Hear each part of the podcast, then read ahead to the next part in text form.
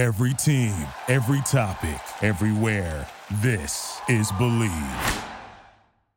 The U.S. men's national team has released their roster for the upcoming World Cup qualifier window, a window that is very important, a window that, if successful, could see the U.S. men's national team go a long way towards clinching uh, a berth into the 2022 World Cup. Now, this roster is very interesting for a number of reasons. We discussed already that COVID was going to play a factor, it absolutely has, but we had a lot of questions coming into this roster, and I think we got a real a real answer, uh, an, an answer that taught us a lot about uh, Gregg and this club club and, and what it's going to be moving forward. And if you keep watching this video, I promise you that you're going to learn some things about this team that's going to change the way that you see the team. I know in doing the research for this, I learned so much and it really illuminated a lot that we've been seeing over the last few months. So let's jump into it. My name is Sam. This is the Yank Report. This show we talk about the U.S. men's national team. If you're into that, hit subscribe, hit the like button, all that good stuff.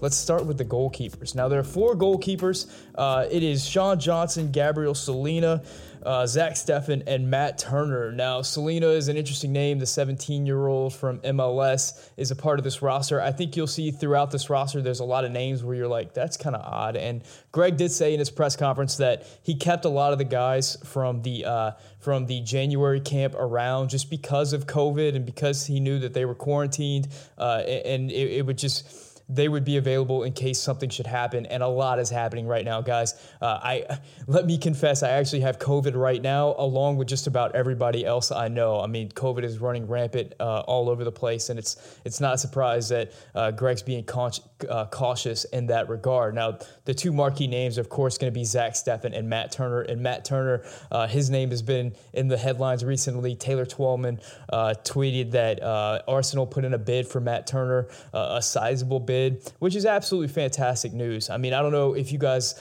uh, know Matt Turner's story, but he came to soccer late, ended up going to a really small college where uh, one of my favorite little stories is that he was actually um, selected second team All Metro uh, in his small little college, ends up going undrafted into MLS, plays in the PDL, gets uh, called up, ends up at New England Revolution, has some unbelievable, statistically unbelievable seasons, gets into the national team, has that incredible Gold Cup, and now here he is potentially on his way to the Premier League. To, uh, I mean, I, will call him a top six team. You guys know what I mean. Uh, a, a, European Super League team in Arsenal, uh, a traditional power, certainly um, one of the wealthier clubs in the world. Uh, very exciting news, and it's interesting because you know, for a lot of people, the big separator between Matt Turner and Zach Steffen has always been that Zach Steffen plays in the Premier League for uh, Manchester City, and Matt Turner could never play in the Premier League for a team of that caliber. But then we find out that Arsenal's put in this bid, and it really uh, changes the way that we're thinking about the goalkeeper's position at least right now. Now, I will still say that I think uh, Zach Steffen should continue to be the keeper. I don't like the idea of changing keepers around too much in a World Cup qualifying cycle where uh, the points are so important. Uh, once we qualify, uh, if we qualify, I, I, think you can open up that conversation again. But right now, I, I think Zach Steffen's the guy, and I already kind of hinted at it, but there's some other stuff coming later on in the video that kind of go a long way towards explaining why Zach Steffen is that guy for this team right now. Now we move on to the fullbacks, and this is an interesting list, man. Uh, we have Reggie Cannon, Serginho Dest, Brooks Lennon, Antonee Robinson, and DeAndre Yedlin. Right off top, Brooks Lennon is that name that just doesn't look like it belongs. I'm assuming that he's just like uh, Gabriel Slonina in that he's a player that was part of the January camp that Gregg's just electing to keep along just in case, and we'll probably not see Brooks Lennon uh, suit up in any of the games in this window. Uh, Gregg was asked about why he brought so many right backs and only one left back, and he said that uh, just about all these right backs can play left back, uh, and he even said Kellen Acosta could potentially play left back. So uh, Gregg is planning on playing some of these right backs at left back. I know a lot of people have a problem with that, but uh, it is what it is at this point. Serginho Dest, of course, is the marquee name in this group. He has been in a will he, won't he situation with Barcelona. He's been held out of the roster for Barcelona for a few weeks now. He actually did get a few minutes recently uh, in one of Barcelona's latest games, so he does have some minutes under his belt. It's it's a weird situation, but then again, guys, all the teams that we're going to be playing against in this upcoming window are facing the similar kind of situations that we are. A lot of them have a lot of MLS guys. A lot of them have a lot of guys who haven't been playing recently. Uh, a lot of them are, are, having guys who are going to be missed because of COVID. It's going to be a really weird window just for everybody involved. So uh, the U.S. men's national team and the teams that we're playing. So uh, everybody's sort of in the same boat in this window. It's just going to be a matter of who's available on game day. And now a word from today's sponsor. Bet Online would like to wish you a happy betting new year as we continue our march towards the playoffs and beyond. Bet Online remains the number one spot for all betting action in 2022. New year and a new updated desktop and mobile website. Sign up today and receive your 50% welcome bonus on your first deposit. Just use promo code BLEAV, that's B L E A V, to get started. From football, basketball, hockey, boxing, UFC, and of course soccer, right to your favorite Vegas casino games. Don't wait to take advantage of all the amazing offers available in 2022. BetOnline is the fastest and easiest way to wager on all your favorite sports. Bet online, where the game starts. The big miss, and I think the only legitimate snub in this entire roster is Joe Scally. Is it is quite surprising that Joe Scally is not on this roster. I don't think that Gregg gave a reason for that in his press conference. We know that Joe Scally had COVID recently, but he did play in the latest game for Mönchengladbach. Uh, I, I don't know what the situation is there. I, I don't know if Gregg just decided he he doesn't think Scally is up for it, or if if he wasn't physically up for it. I, I don't know the situation. Uh, it is a surprise there because uh, Scally has just been playing so well uh, for for Borussia Mönchengladbach this season. Um, that being said, I I do think Scally does have an opportunity to be part of this squad. I, I, think what we're seeing right now is Gregg put together a squad for World Cup qualifying and is looking to keep that a close knit squad. And I do think that after World Cup qualifying, I mean, after World Cup qualifying, there's going to be like five months before the World Cup. We're going to have a long time. There's going to be a Nations League window. Uh, there's going to be a bunch of friendlies. So there is going to be opportunities for guys who are kind of outside the bubble right now to be a part of that squad. And we see it every World Cup. I know uh, there's a uh, famous story from the last World Cup cycle where the U.S. failed to qualify, where, uh, if you recall, Weston McKennie was breaking through at Schalke at that time, uh, but he was not a part of the U.S. men's national team. And Bruce Arena was asked about that after uh, the U.S. failed to qualify, and he said uh, he basically said what I just said that he had his World Cup qualifying cycle team, and after uh, after they qualified, he was going to look to start integrating some of the younger guys like Weston McKennie and Tyler Adams and, and guys like that. But he didn't want to integrate them uh, during the cycle. Now it didn't work out for Bruce Arena at, at that time, obviously, uh, but I do think that that's kind of what Gregg has in mind uh, right now. So it's it's not impossible for guys like Joe Scally and Konrad De La Fuente, uh, Josh Sargent, who had a big day today, to to work their way into this squad. I, I do think um, it's going to be like tryouts uh, after qualification, uh, but at, at, least in this window, disappointing for no Joe Scally. Now we move on to center backs, and this is, I mean, this is the marquee moment in the video right here. This is the the big thing. Uh, John Brooks was left out, and instead of John Brooks, we get Mark McKenzie, Chris Richards, Miles Robinson, Walker Zimmerman. Uh, I got to be honest, I was a little surprised that John Brooks was left out of this roster, considering whenever he was left out in the last window, he did write that note. And, you know, as I remarked on uh, 11 Yanks channel, that reminded me so much of whenever a teacher would catch me doing something bad in class and she would make me write a note apologizing to the class, you know, and that was like my path to forgiveness. It seemed like that kind of thing. It just reminded me of that so much. Uh, but whatever happened, it, it, fell through. Now, Gregg Berhalter at his press conference said uh, that the reason why John Brooks was uh, off the team uh, has only to do with form and nothing else. That there's no other reason for that. And I think at this point, we all realize that that's that's a little bit far fetched, right? Like that's there's there's something going on with John Brooks that is outside the realm of form uh, that is keeping him off this team. Now here's where the video gets spicy because John Brooks' exclusion absolutely sent me down a rabbit hole today.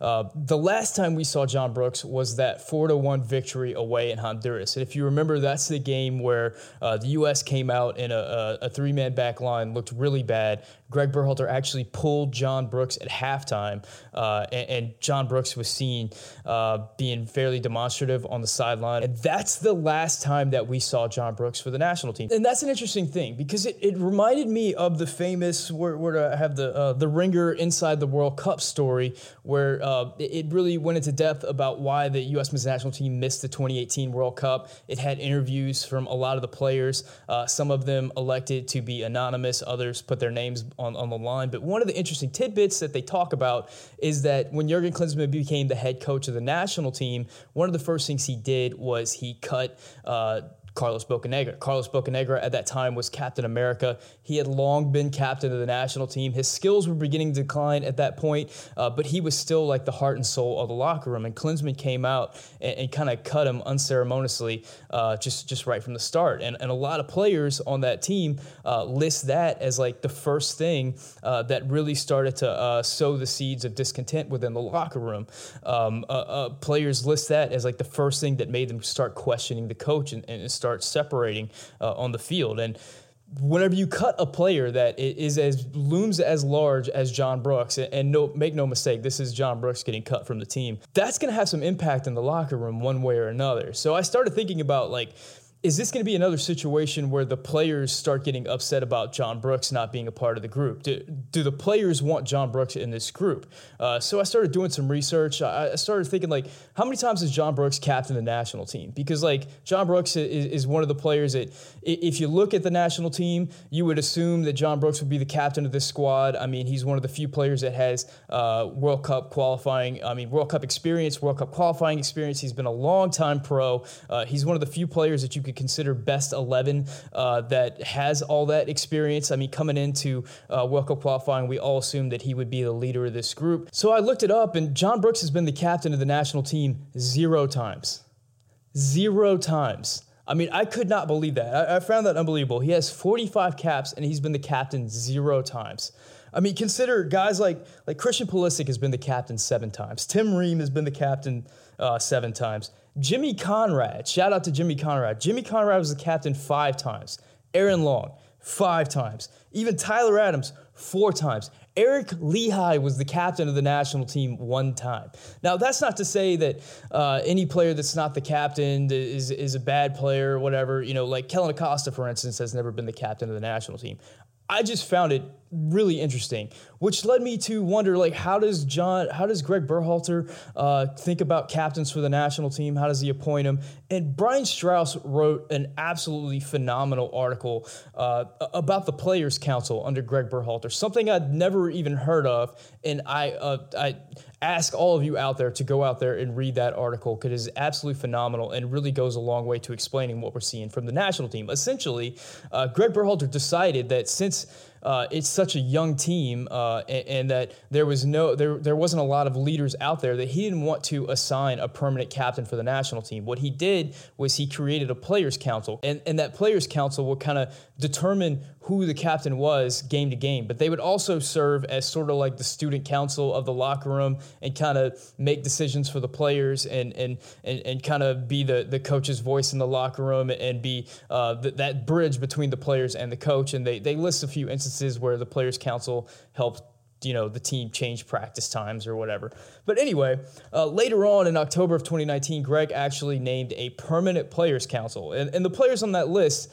I think explain a lot. It, it was Aaron Long, Weston McKennie, Christian Pulisic, Zach Steffen, Tyler Adams, and Tim Ream. Now, since then, some of those players have kind of come in and out of, of the locker room. So, like, they, they talk about how um, how Walker Zimmerman has been a part of that Players Council as well. They list a bunch of players who have been part of the Players Council. Now, one name who has never been on that list is John Brooks. And that's interesting to me. That uh, once again, it's a it's a player that you would expect to be a part of something like this, who's just not a part of it. Uh, but but it says two things to me. So number one, it says that John Brooks is not a guy who would be a part of this player council, even though it's rotated a bunch, uh, and he definitely could have been a part of it. It seems like he would be a part of it, but he's not a part of it uh, throughout Gregg Berhalter's tenure. That's number one. That that's what it says to me. But number two, it makes me wonder: Would Gregg Berhalter make a decision like this to leave out this stalwart defender, this this guy who is considered one of the top ten players on the national team, this this guy with all this experience? Without consulting the council. And I don't know. I, I have no idea. Maybe he does, maybe he doesn't. But the, the, the feeling that I got from the article is that this is a pretty tight knit group, and and anything that happens uh, within the group is kind of fully discussed. That's kind of the way that they uh, put it out there. And to me, if there was discontent in the locker room over John Brooks being dropped, if there was drama going on, I feel like the, the, the, council would have spoke up. I feel like that, that would have been resolved at some point because they actually talk about an instance where there was a need for a disciplinary action. Berhalter asked the council, should we, we play this guy? Should we leave him on the bench? And the council said, I think we should play him. Uh, and Gregg went with that. So to me, it sounds like Gregg is actually uh, referring to the leadership within the squad, and the leadership being Weston McKennie, Christian Pulisic, Tyler Adams, Zach Steffen, Walker Zimmerman, uh, Aaron Long.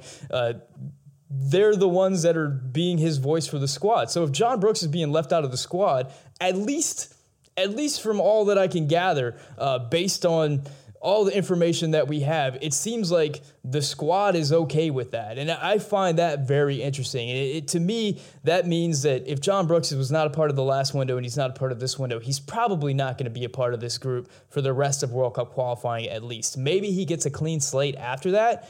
But it sounds to me that, that John Brooks is, is not in the mix with these guys.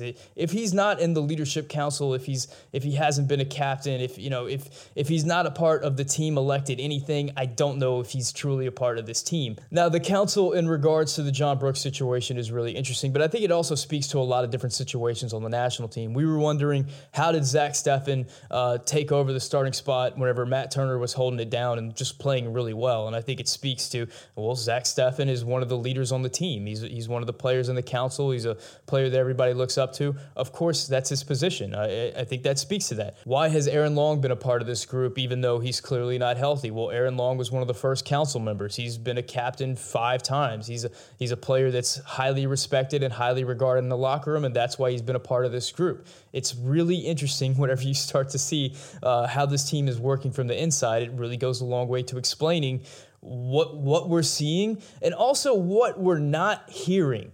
You know, Gregg did not criticize John Brooks in the press conference. He said it, it's all has to do with form. And one thing about the Gregg Berhalter regime is that we have gotten no leaks. There, are, the only leaks we ever get is whenever a player leaks something somewhere else. When Mark McKenzie says something on a podcast, whenever Bild releases an article that talks about John Brooks, whenever Luca de la Torre says something on a podcast, whenever Weston McKennie's dad tweets something, that is the only time we get leaks. We don't ever get anything from the team, and I think that does speak to a team that is a, a solid group. And I think that, for me at least, it's a really optimistic sign. Moving on to defensive midfielders, and this one is pretty straightforward. Tyler Adams, Kellen Acosta. You knew it before you even opened the roster that those two names were going to be on there. Uh, Tyler Adams in the past, well, he's logged the most minutes of any player in the national team. Uh, he's logged, uh, he started in three games already. We'll see how Gregg decides to dole out his minutes, but he's absolutely a warhorse for this team uh, and one of the players that's my favorite to watch on the squad.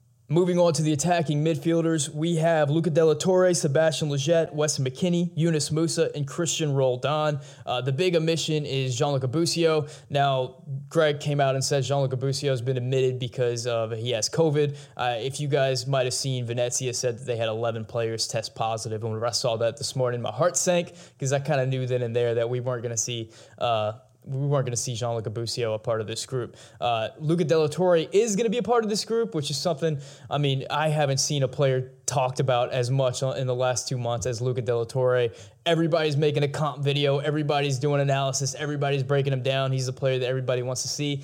If we're going to see Luca de la Torre, it's going to be in this window uh, because Gianluca Busio is not a part of this group. And that means behind Tyler Adams, Yunus Musah, and Weston McKennie, uh, we have Lletget, Roldan, and Luca de la Torre. So of those three guys, Lletget, Roldan, and De La Torre, somebody is getting some significant minutes here. Hopefully it's De La Torre. We'll see how it all plays out. Gregg Berhalter in his press conference, uh, when asked about who's playing well right now in this window, he said Weston McKennie's having in the form of his life, but he also said Tyler Adams is playing really well and Yunus Musah is playing really well. Moving on to the wingers, and we have Brenden Aaronson, Paul Arriola, Jordan Morris, Christian Pulisic, and Tim Weah. Now, the big question coming in was is Gio Reyna going to be fit? He is not. He's expected to return to Dortmund following the international window. The other question was is Tim Weah going to be fit? And he seemed to make it just in time. Uh, he got some minutes in the last game for Lille. Whether he's 90 minutes match fit or not is going to be a big question. Uh, I, I, have a feeling it's going to be one of those situations like we saw with Pulisic in the last window where he's going to be brought in off the bench as a super sub, uh, meaning that uh, Brenden Aaronson and Christian Pulisic are going to get, get the bulk of the minutes. Brenden Aaronson in the headlines right now because uh, Leeds uh, put in a $27 million bid for, for Brenden Aaronson. Go ahead, Brenden, get you some.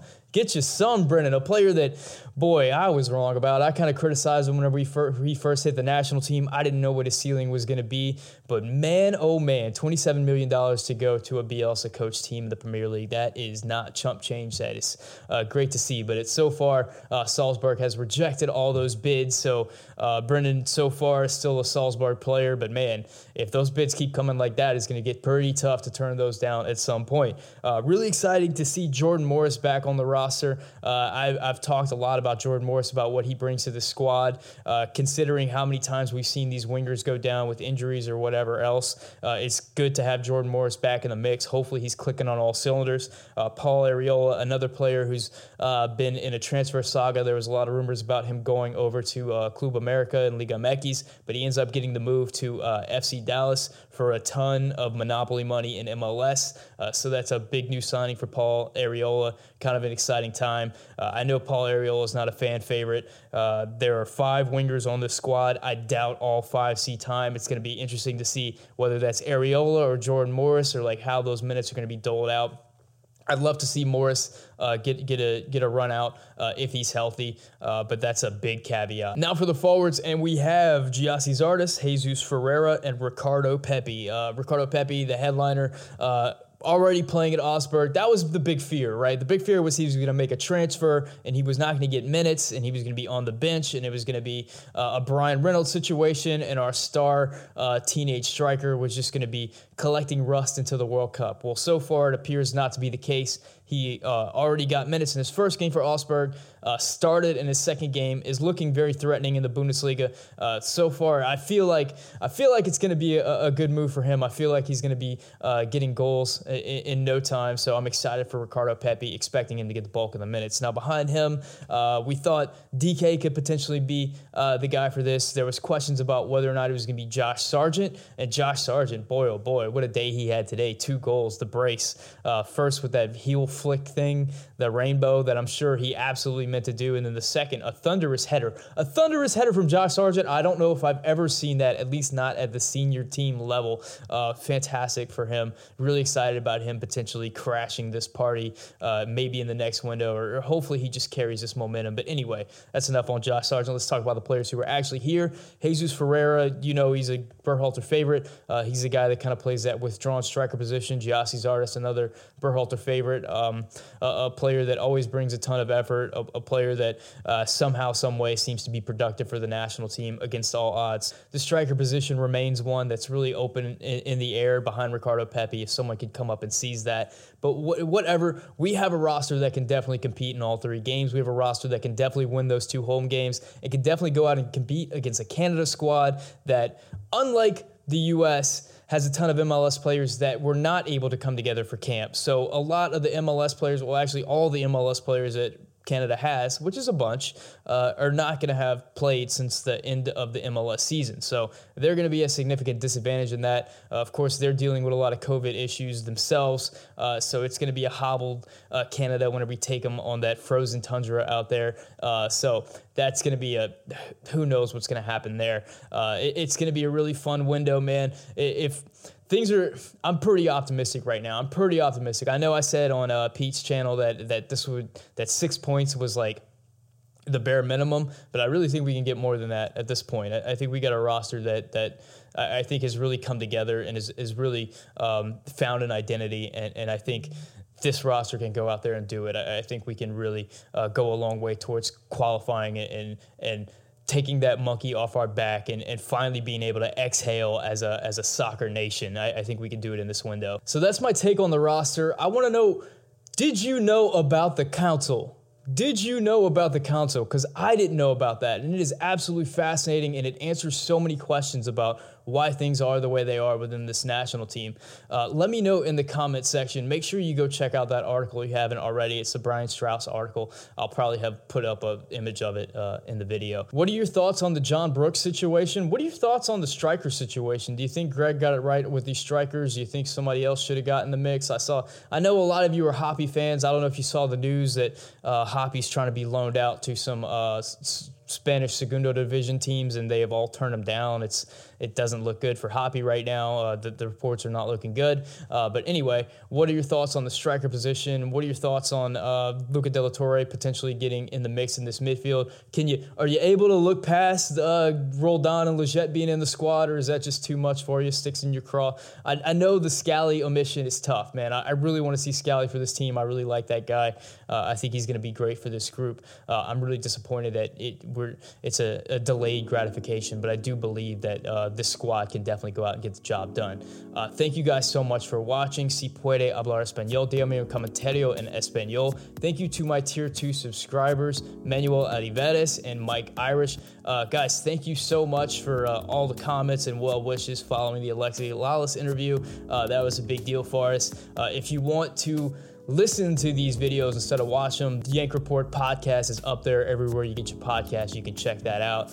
Thank you guys so much for watching. Thank you for subscribing. Thank you for hitting the like button. If you want to become a member, you can do that too. I just put up a behind the scenes video uh, to give you some thoughts on the U.S. men's national team situation that I don't think I want to bring to the main channel. Guys, my name is Sam. This is the Yank Report brought to you by Bet Online. Thank you for listening to Bleav. You can show support to your host by subscribing to the show and giving us a five star rating on your preferred platform. Check us out at Bleav.com and search for B L E A V on YouTube.